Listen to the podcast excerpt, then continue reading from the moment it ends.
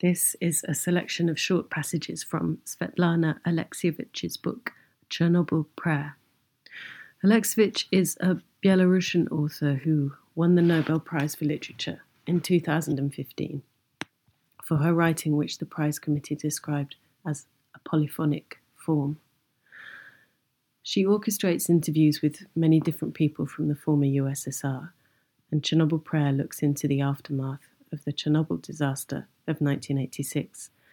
Alexievich interviews survivors and their families, and those who lived in the local area, including some people who refused to leave their homes and lived out the remainder of their lives in the radiation zone, even after the area was evacuated by the government. Chernobyl Prayer predates the climate crisis as we know it, but its depiction of nature is strikingly modern, if not prescient. The lives of all living beings inside the zone were endangered by the leak, but inevitably some life forms and some ways of life were more endangered than others. Milk from all the cows became undrinkable. Cottagers were not allowed to eat the apples off the trees in their gardens. Even insects were buried as contaminant material.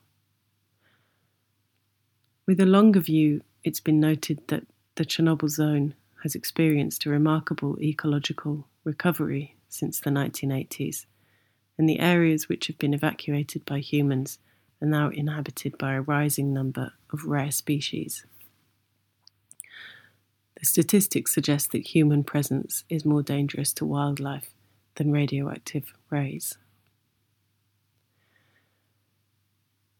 The video Human Mask on show in Animalesque was shot in Japan shortly after, after the nuclear accident at Fukushima in 2011.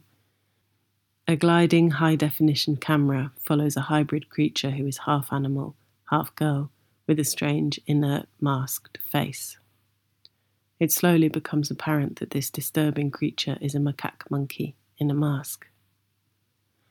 The macaque is filmed in an empty restaurant in the aftermath of nuclear meltdown and radiation leak which was triggered by a tsunami, and so the spectre of both of climate crisis and nuclear disaster, the way these things run right through the existence of all living things in different ways, has a strong and disturbing presence, even though it's not apparent in the film.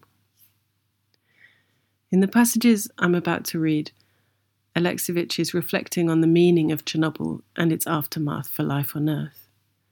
I think that her specific and many voiced history, which is, of course, a different history to that, that of Fukushima, is useful when looking at Human Mask because of the fact that Alexievich describes so clearly how nuclear disaster works its way into all life on Earth, small and large, near and far, and why this changes the way humans have to look at the world.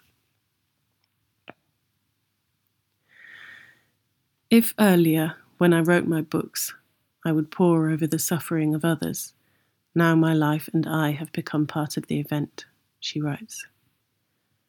Unable to find the words for these new feelings and emotions, unable to find emotions for these new words, we no longer knew how to express ourselves, but we were gradually immersed in the atmosphere of a new way of thinking. With Chernobyl, man imperiled everything the whole divine creation, where thousands of other creatures, animals, and plants live alongside man.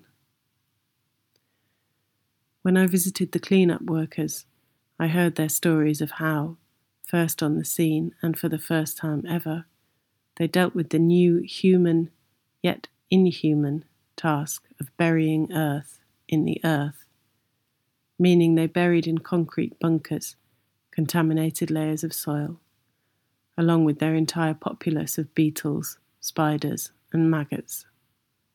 Insects whose names they didn't know and couldn't remember. With fresh eyes, I look at the world around me. A little ant is crawling on the ground, and now it is closer to me. A bird flies in the sky, and it too is closer.